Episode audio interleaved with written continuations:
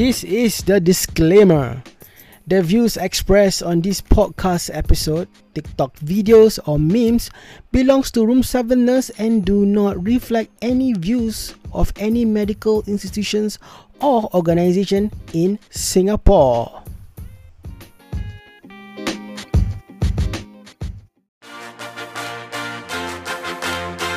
What's up, guys? This is Caillou McFly, and you are listening to Room 7 Nurse Podcast.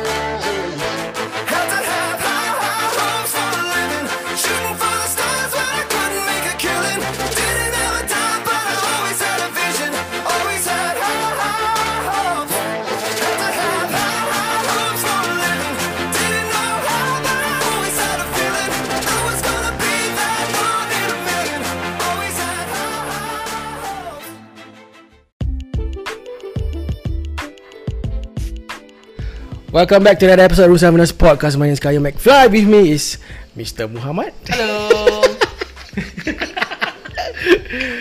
Okay, we, let's talk about abuse. There's a, a lot of abuse going on. Abuse verbal, abuse physical, and abuse online also. Hmm.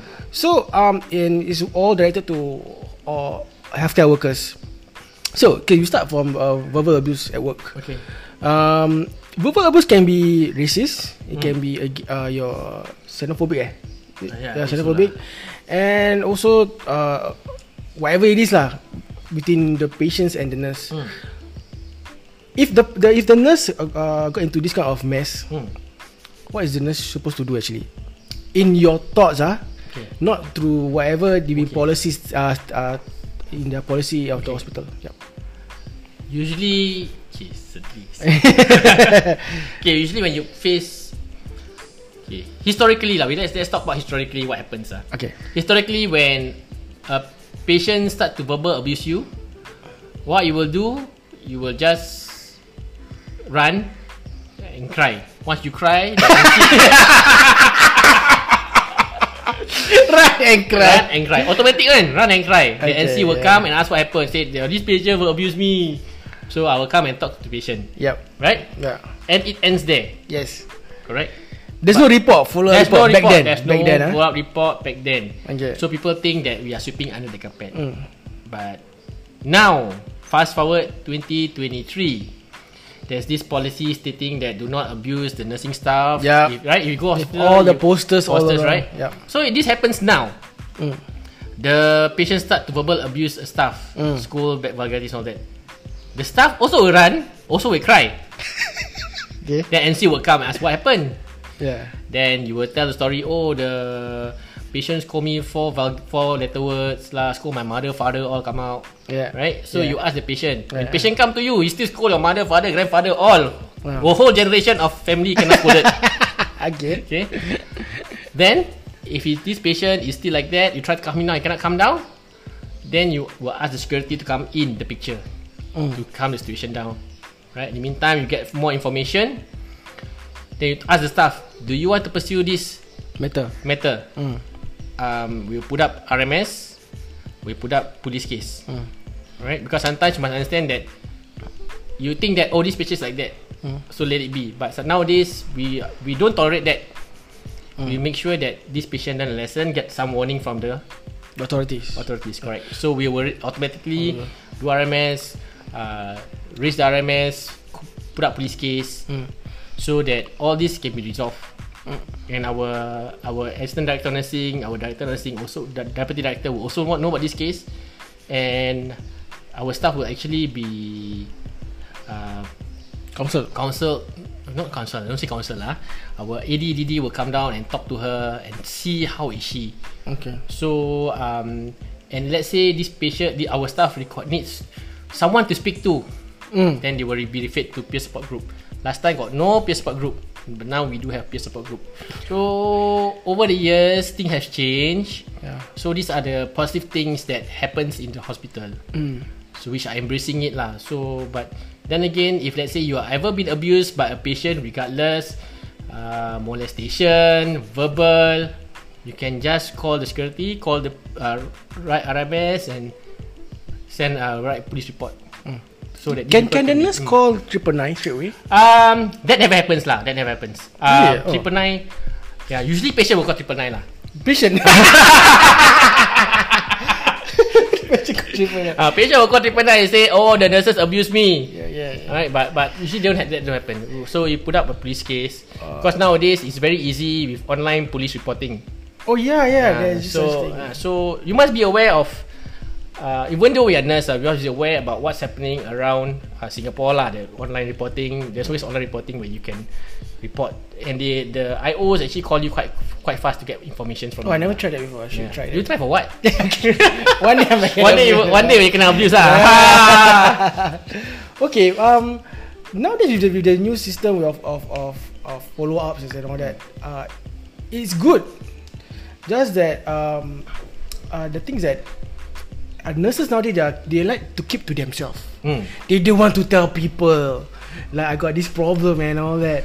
So how difficult to make sure like hey you got problem tell us we are there to help you we are the one who has uh, has experience to over uh, to uh, see these kind of issues.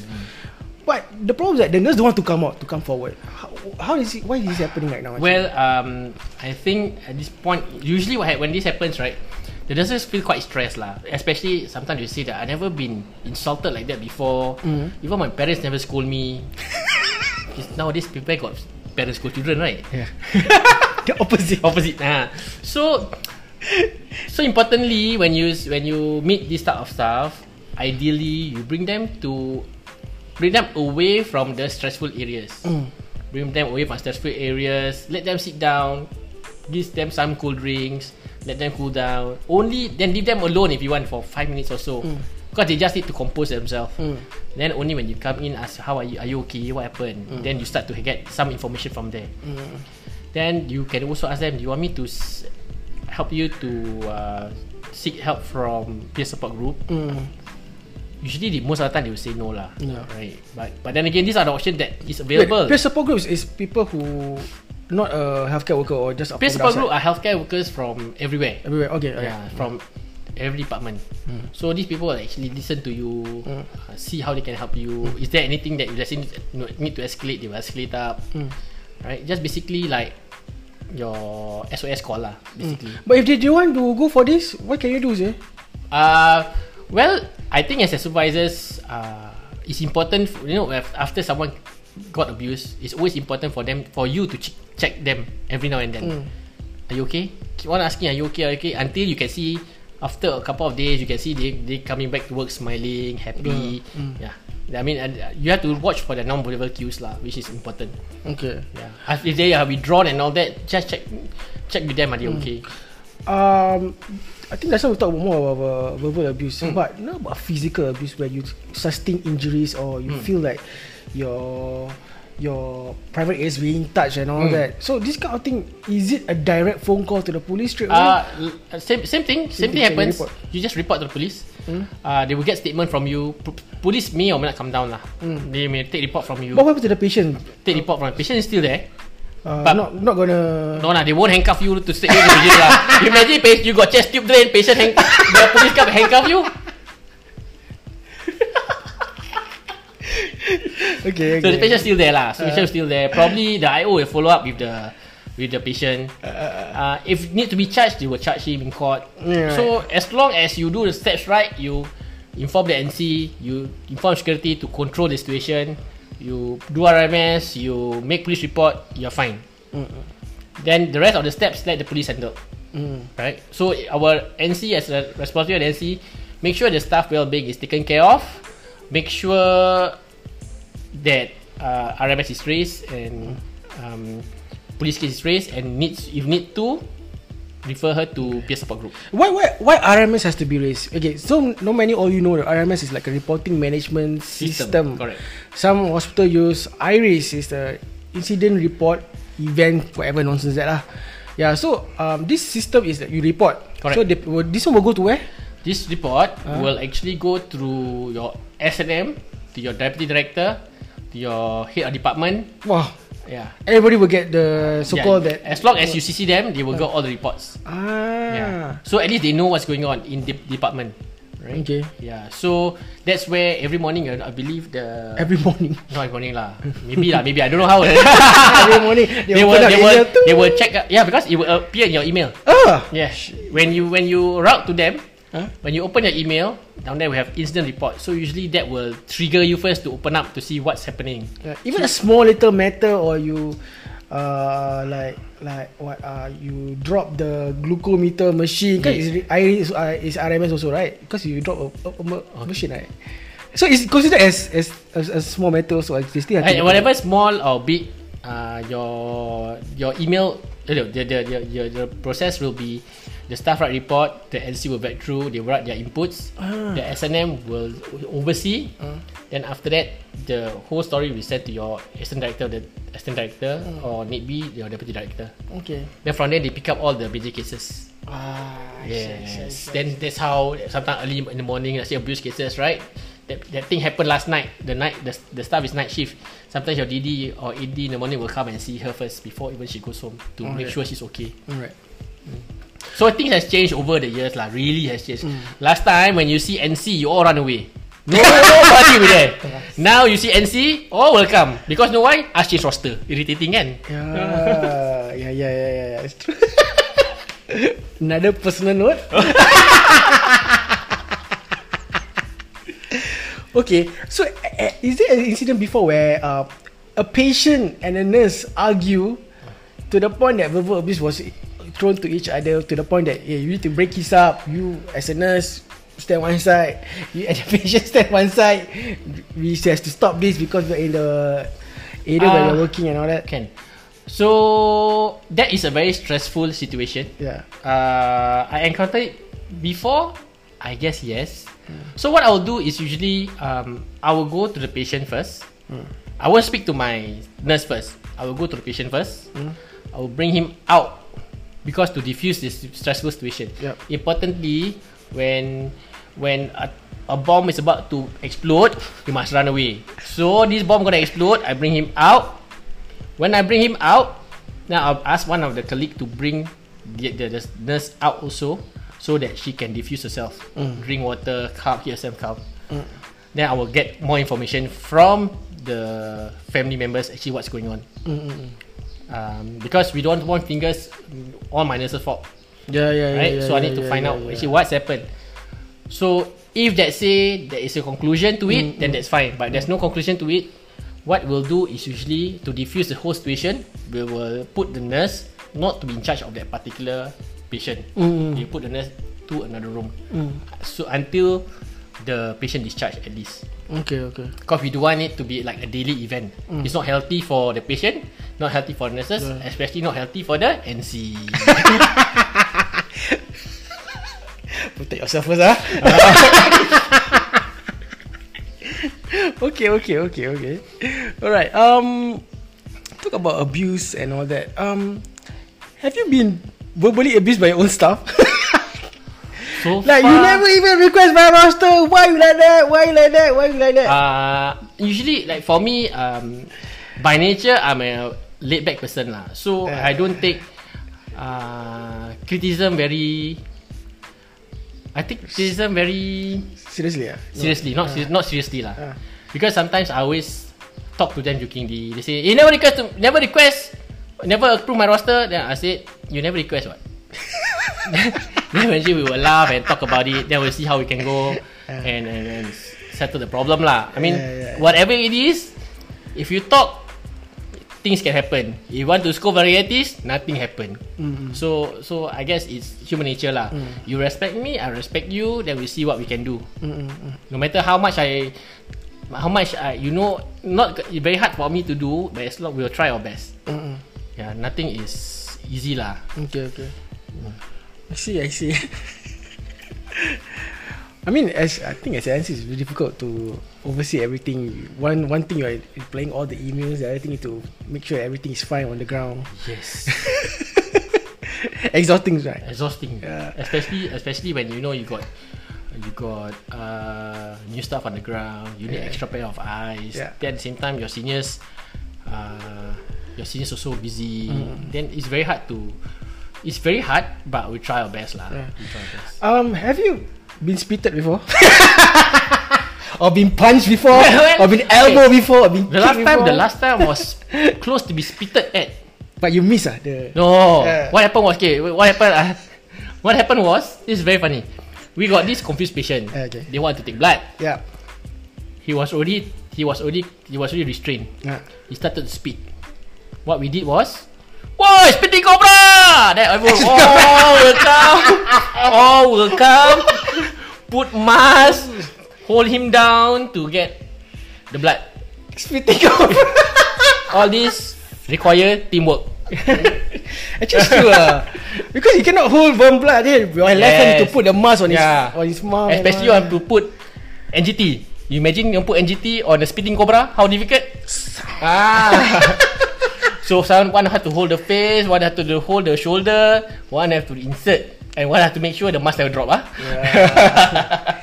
But if you got physical abuse that until you need to see a doctor because of of, of or let's say kena punch ke, or knee kick, until to need to go to A&E and see a doctor. Hmm. Is this a very serious case where where you have no choice to like you know what you this patient has is very violent and all that ah, to the point that they have to call the police down. Correct. Mm. So police will definitely come in the picture. Mm. You can just call him. Um, the staff will be treated in uh, emergency department. Mm. right? But importantly is whatever it is, no matter how, just my own personal take lah. Yeah. No matter how bad the abuse may be, Mm. do not take it personally Okay. because Right. sometimes you don't know that their men, their, their, their well-being, maybe because your deranged, their deranged uh, electrolytes, they might behave that way. Oh, yeah. You never know. You never know. Mm. So because if what's the point of these are the things that what the points you get angry on the things that you cannot control. Mm. These things you cannot control. Yep. Right? Basically just take it as a as a lesson. Next time angry people don't come near. okay. Okay. Okay. All these are your learning lessons. Uh, I mean in, in nursing for me over the years is all about learning life lessons right in front of your face. Mm. No books can teach you. Yep. It learns you to become a better human being. It learns you to become an alertness. Mm. It, learn, it become a lot of positive things. But sometimes we just took for granted that all these good uh, characteristics is there, but we never see that Mm. we are actually going through it. Yeah, yeah. Because I think uh, physical abuse it's for me not common ah. For me I from my experience, but verbal abuse a lot and all that. But strong people. No, I'm not saying I'm strong. Eh? I'm just not boasting about myself. Like I can take it after that. I, I forget about it. Some people have cannot tahan, need to cry. Correct. Go to the toilet and cry. Yeah. So, Like I said, I because it's like like I it's- said, it's, yeah. if it doesn't kill you, make you stronger lah. If Yeah. let's say people keep on scolding you, after a while bukan numb. You become numb. So Yeah. you know like uh, it's like patients like that what come in like that. Especially if you're in DM, patient come in drunk, scalp school vulgarities, Yeah. pull here, pull plug here, pull plug there. Yeah. What can you do?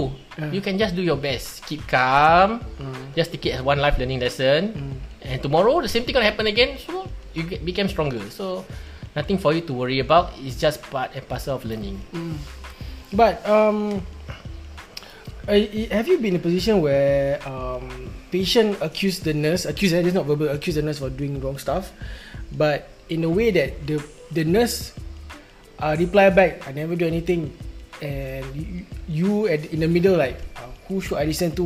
Where should I report it to? And all that kind. I say, patient say, hey, the nurse never did this for me, but she said she did it for me, Mm, mm, something mm, like that. mm, Then the nurse said, yeah, I did, but maybe the, the patient forgot and all that. So have you been in the position before where you are in the middle of it? Like, Actually, that's quite one of the commonest uh, misunderstanding that happens in the ward setting lah. But one thing you have to be impartial. You cannot just say always your nurse is right. You cannot always say your patient is right. Importantly is you find you speak to the patient, ask them what you what happened, right? You can ask them specifically what timing and all that. After that, you got the information. You nurse NC one of the best thing they do is they always apologize for things that they never do. I'm sorry for nothing. I'm, I'm sorry. I'm sorry. Not sorry. Sorry. so you, you just say apologize. Uh, apologize. Apologize on the staff on my behalf. Uh, on my behalf of my staff. Uh, I'm sure she doesn't mean that way. You know, try to appease her. Once you can see that she calm down, right? Settle. You speak to your staff. You speak to your staff. She, she, she said so and so and so and so. Then you feel that this this patient is actually um, not easy to handle. Then you can suggest why don't you put attendance chart. Oh, Ah. I forgot what's attendance chart. Can you Attendance tell chart me? is let's say for those patients who keep on pressing calling call press call bell for no reason, Yeah, yeah. asking for Milo, coffee, tea, sugar, spoon, uh, whatever lah, that. Okay. right? Every point you just write down because these are the things that can. If let's say they write ever write in, Uh, they say, "Hey, never tend to me." Then what's all this? yeah. So they, that's why you come in and say, "Why don't you put up attendance chart. attendance chart?" So we better that. Uh, So that to pre- to protect yourself, to protect your nurses. Mm. right? So and every time when we have roll call, we tell them, oh, this for instance, this bit five, bit two, this inform the rest of the staff. You can now WhatsApp so easy. Yeah, yeah, yeah. Uh, so please ensure that the attendance chart is up. Uh, make sure whatever be thankful to the patient. So at least everybody when attend to this patient, they know. we we're talking about patients a lot, patient abuse, patient this, patient that. But how about relative when they come in? They are not a patient, but they are family members of the patients. Um, if the situation where where they wrongly accused the nurse, uh, why you never do this to my mother? I thought I thought you change the diapers, whatever it is. In the situation where you change already, but they Correct. maybe I'm not studying a nurse also. They say they wrongly accuse you. How do you know that? Uh, how do you protect the nurse in this situation? Um, okay, to protect the nurse, to me lah, the most important thing is to diffuse situation, regardless whether that one is the son, the daughter, the mother, right? Importantly is to diffuse situation. One way to diffuse is always to take the person that make the person angry out from the situation. Mm. So only then they, you can you can speak. Mm. If the person the, the the person is there, the family is angry with this person, and you never refute and you never take the person out, you have a problem mm. because you keep on scolding the other person. Yeah. So yeah, so let's say they keep on accusing, right? They keep on accusing. Then, if worst they say, for example, diapers, you say never change, right? Yeah. Um, you can just explain to them actually we did change, but you can always tell them, uh, but if you want, I can change for you right now. To make it. To make it, since you say that my nurse never change, right? Yeah. I in front of you, uh, let me change for you right now. You personally can come and change. You don't have to. Do you need to write report about this? Like, okay, yeah, this timing, like, like attendance charge, or you say, okay, relative asked to change diapers, even though change diapers in within half an hour Can ago. can right. So it's okay. Can as Just long to as protect yourself. Just protect yourself because sometimes uh, family members can be ridiculous lah. yeah. Right. Sometimes Their demand is very- their demand is uh, very wide. So yeah. So these are the things that can protect yourself. So Mm. don't be don't worry. As long as you got everything is everything in place, your attendance chart is there. Mm. You know you're doing the right thing. If they want to write in, let them write in. Why you worry? Because you have clear mind that you are serving the patient. You are doing your best. Mm. You have all this up. So what's there to be worried about? Yeah. I think that nowadays it's. I, I would say that um, nurses are trying to fight over things like I did change what for what I change. Correct. Forget it lah. I mean, it's it's best that we do that that so called what Correct. call it, um, Um, service recovery. Service recovery. Yeah, but yeah. but but I guess um, right now I must say that nursing now is even more challenging because of family because of the relative and family members. Yeah. Uh, sometimes if you think back, right? If you think back, why you want to argue? Why you want to waste your half an hour arguing Yeah. when you can just change the diaper for ten for five minutes? I mean, you weigh lah, you weigh. Which one is more important? Uh, I, I don't know whether is it how the nurses are brought up because last time when during our time they asked to do, we just change quietly. Yeah. Now they want to talk back, but sometimes talk back. If you want to talk back, but guys, if you want to talk back for the sake of arguing, Yeah. then better don't talk. Like, Because it I will never end. this argument. Ah, it's, it's not a debate. It's not a debate. Yeah, yeah, it's not yeah, a competition, yeah, yeah. not a debate. yeah, yeah.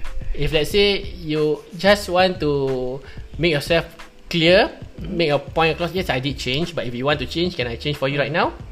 It's fine. Okay. Uh, probably just you have to be a bit wiser lah. Yeah. I used to I used to be the argue person. But after that, as you age, ah, sorry, ah, as you age, I got no energy to argue because I know what, forget about it lah. Because I'm so tired. I I rather ha- have uh, uh, serve another patient. Mm. Rather serve this patient. Mm. I'll ask another patient to serve you lah. Basically, better right? Correct. So I think this is where I I learn for myself just that you got no energy to argue anymore. You're Because- tired. You're using a lot of energy to talk back. You know? Yes, You have to yes. make yourself right. Okay, I, I'm right in this thing. Right? You are wrong. You are wrong. You are wrong. I mean, what's the point of arguing? In the end of the day, Yeah. you are so tired. correct, Right? correct, correct. You are tired, you're mentally tired, physically tired. Yeah. Then in the end, you grumble with your friends. You that one, ah, like that, no, just now I change already. What the point for? Make yourself happy. I mean, you come to work to to to earn a living. Yeah. Why must you finish work, grumble, angry? What's the point for? I know it's sometimes very hard lah, hard to control. Mm. But try to lah, try to become. Okay. I think we stop talking about this abuse and then we talk about what's the future. It's okay because Muhammad is worried right now. no, I think we we will talk about um, the future of nursing um, as we look at it. Like now we are working with the Gen Z generations and all that. What do you see the future of nursing? Yeah, Truthfully, yeah. truthfully because I think we are going to towards the the the the era of nobody want to become a nurse. Uh, everybody want to do their own uh, uh, locum nursing because a lot of local nursing be, uh, uh, is out there because they quit from uh, general hospital after that they go to locum nursing. So what do you think in the future? Is it something wrong or is it the future is bright or is still like ah the same as the past ten years and all that? Um, you know, my honest opinion, the future is bright. okay. because last time nursing is just basically bedside care. Mm. But now it expanded so much that you have so much option there in the hospital. You can become an IT nurse, informatics nursing, mm. which is the way of the future. You can become a resident nurse. You can become an APN. Mm. You become a wound nurse. All but this one requires patience because you require experience Yes, of course. right? Um, you will not. I'm trying to say that locum nurse is not good. Locum nurse basically to me they are doing work at their own time, right? Uh, but in the hospital, when you work in the hospital, you not only gain you gain different kind of knowledge. Like I said, you learn life lessons.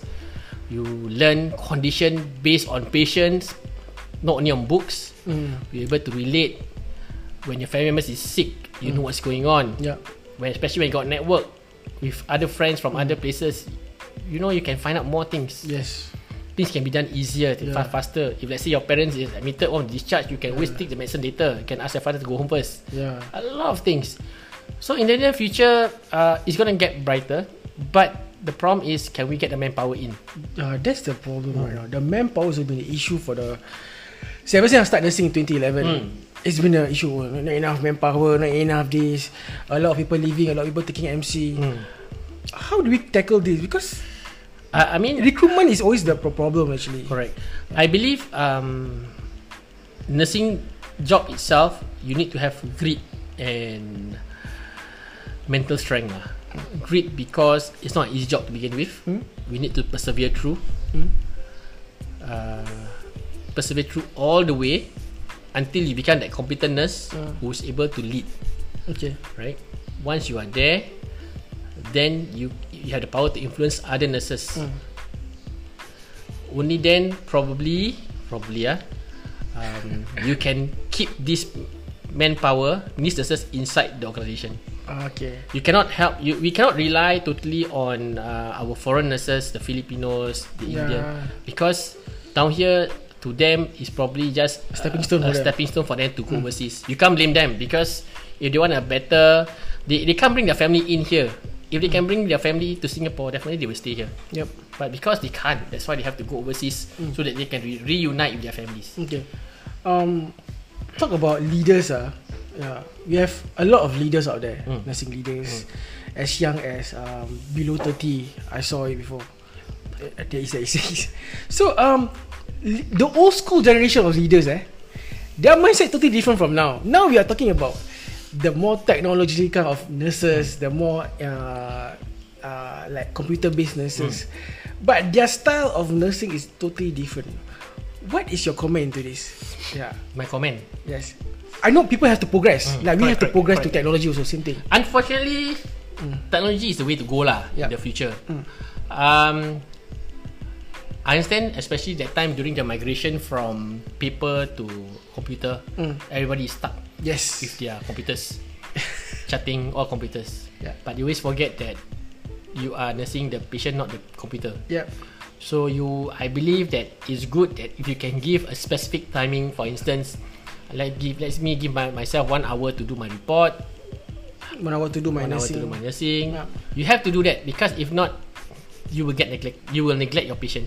Mm. Your patient is just, an, you will treat your patient like another subject, Okay. not a patient. Alright. So um, time management is very important lah. Mm. Mm. How about also, those with the mindset of old school nursing, like very, um, very 1980s, 1990s type of uh, nursing mindset. Uh, like must call you in front of everybody. No, nowadays you cannot be Yeah, know, correct, correct, like, correct. Totally yeah, agree. yeah. Uh, I'm glad to see that the numbers of people scolding in front of everybody is down. so so um nowadays is more of uh, nurturing. Nurturing. Oh, that's the word. Nurturing. I don't scold you for instance, Kayu might scold him ah, last like last time if I scold scold him ah. Oi, why never key properly? Now you cannot. You must say, come I show you how to key in. Oh. Ah, that's nurturing versus scolding. Yeah, yeah, it's Yeah. like for kids nowadays, cannot school the Cannot kids. you like- must nurture them. Nurture them. So if you nurture them nicely, they'll blossom. Blossom.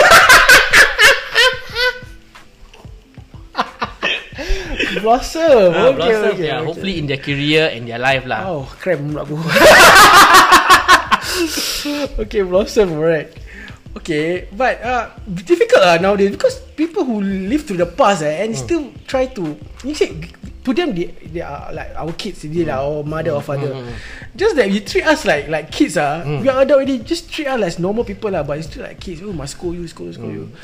And I still feel it nowadays though because I recently went for course. Uh, this English educator. Ah, Uh, I I you know a- a- after every course you give you a, a uh, evaluation form. uh, feedback form, right? Correct. So I, I honest now I'm being honest. Like, okay, I think you should improve in this thing, this Hmm. thing, this thing.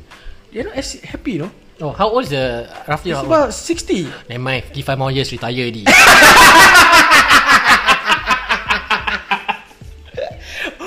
Yeah, why, why they cannot accept feedback? I don't understand. Maybe. wait, wait, you must understand, uh, probably like for me, I like to see historically lah. Yeah. Because these people are brought up in the probably 60s, 50s where their parents do that to them. Ah, I see, I see. I see. So it became part of them. So you cannot blame them because it's that is their generation. Yep. So like I said, just give them a couple more years. They retire happy, you become happier. Alright, before we end this podcast, right, we talk about rostering, we talk about request roster, we talk about problems, we talk about abuse and all that. From your experience of your 20 years experience and now you're gonna NC, uh, what kind of advice you give to young nurses out there who are facing these kind of issues, who who trying to adapt to the world of nursing before they quit, uh, before they quit, uh, and and tell them not to quit because I think um, they need the support they need. Because nowadays is is, is a bit um, people talk about mental health all this and all that. There's a help out there just that how do you uh, advise them accordingly in this in this uh, situation? Okay. Bef- before they resign, is it? they resign before they decided to resign. Before and they are facing this kind of abuse they're facing because of issues with the NC to request roster what they don't understand them or whatever I believe um, all nurses in the ward, I believe lah, would have one or two good friends around, yep right? So talk to them and find out their views. Mm. Because sometimes you cannot live in your own bubble perfect bubble. yeah. Uh, you always have along the way when you're learning, you always have thorns. You always always have rubber. You will step on everything that you can step on. yes right? But find out from them is there anything that they can do better or certain things that they didn't see in the hindsight that they can assist you with. Then go back and re-evaluate your life. What do you want to do? If you think that I still want to do nursing, but this is not the word for me, I want to try something else. Yeah. Then go. Yeah. All the way go. Just go to get yourself rotated and see. For all you know, you get you fall in love in another department. yep Right, you never know. You never know.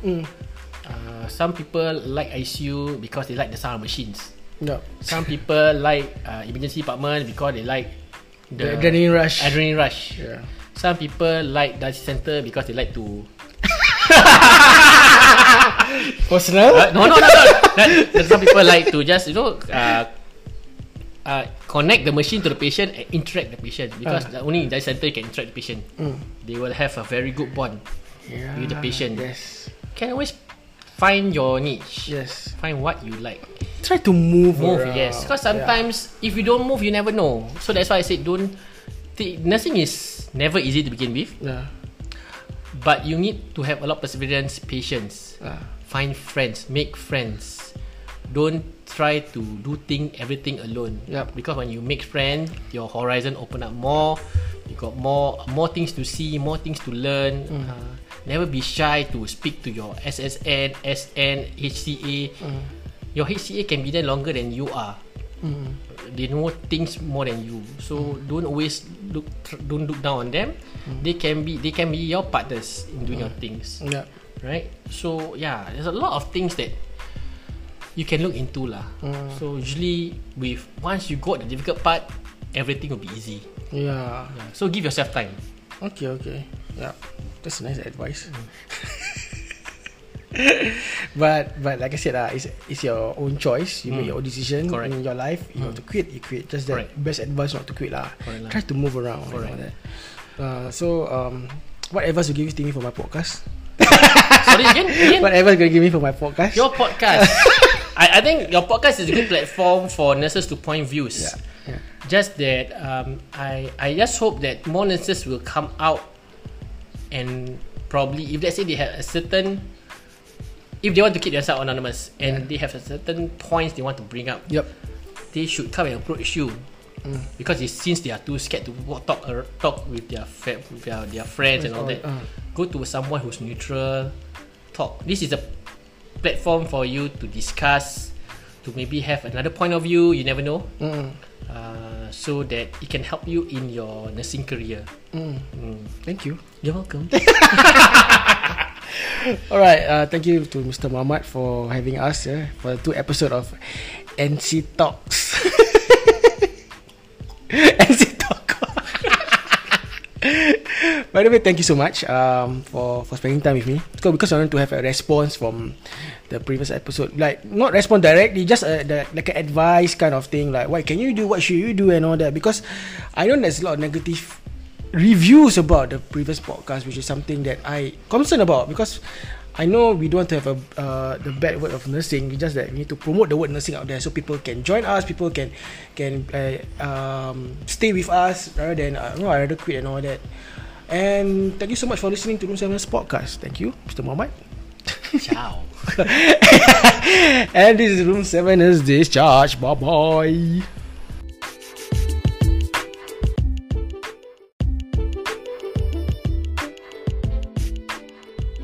Okay, guys, thank you once again listening to Room 7 Nurse Podcast.